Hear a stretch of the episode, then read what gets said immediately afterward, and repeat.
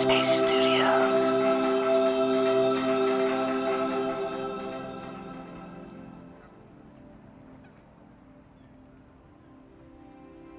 Greetings, greetings, and welcome to Radio Headspace. My name is Kessonga, and it is Friday. As I look back on this week's episodes and the feedback that I gave to the questions that were sent my way, I realize that the overall solution to many of these dilemmas is our old friend, consistency.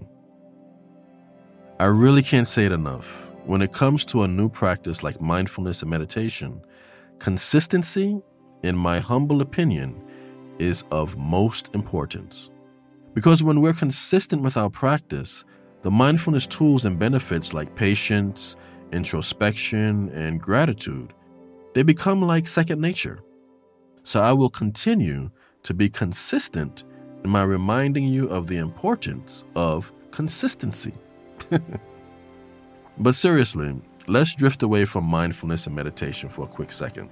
Let's bring our attention to any activity, whether it be a sport or otherwise, an activity that you're learning for the very first time. I'm going to keep it personal as usual and talk about when I was learning the martial art of jujitsu. I was around 10 years old when I first started with martial arts. Nothing too serious, just Saturday classes for young kids. And I really enjoyed it. My father knew that I really needed to know how to defend myself in the streets, especially because of the neighborhood that we lived in. And so, every Saturday, it was off to karate class. Then, around 12 or 13 years old, my father decided to take it up a notch and got us into Kumite Ryu Jiu Jitsu under a world renowned teacher named Soke Littlejohn Davis. Please Google this man.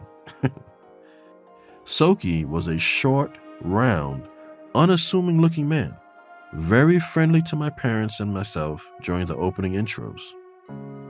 Most of the students were already suited up and getting ready for class, so I hurried and went back to the locker rooms to get changed.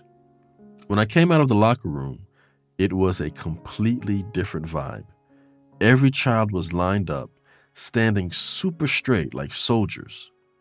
And Soke's vibe was also super different.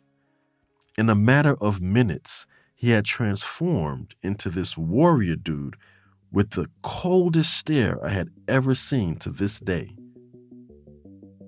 And then we got busy. Soke was so freaking strong.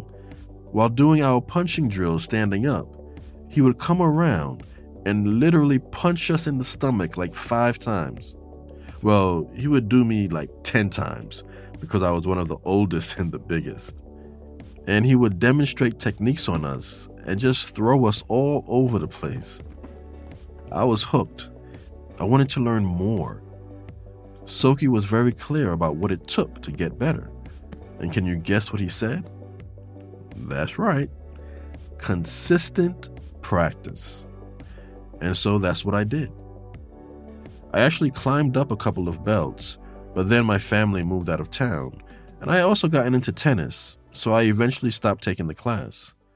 But Soke and his message remained with me. Consistency with any new practice is the key. But this is the message I really want to leave y'all with as my episodes come to a close today. Please, especially in this hectic and unpredictable world that we live in, start and or continue with your mindfulness and meditation practice. Remembering it's a way of being. It's a lifestyle and it works. But it takes consistency. As always, it's been a true pleasure and privilege sharing this space with you all. Please continue to send me questions about mindfulness, meditation, and life in general.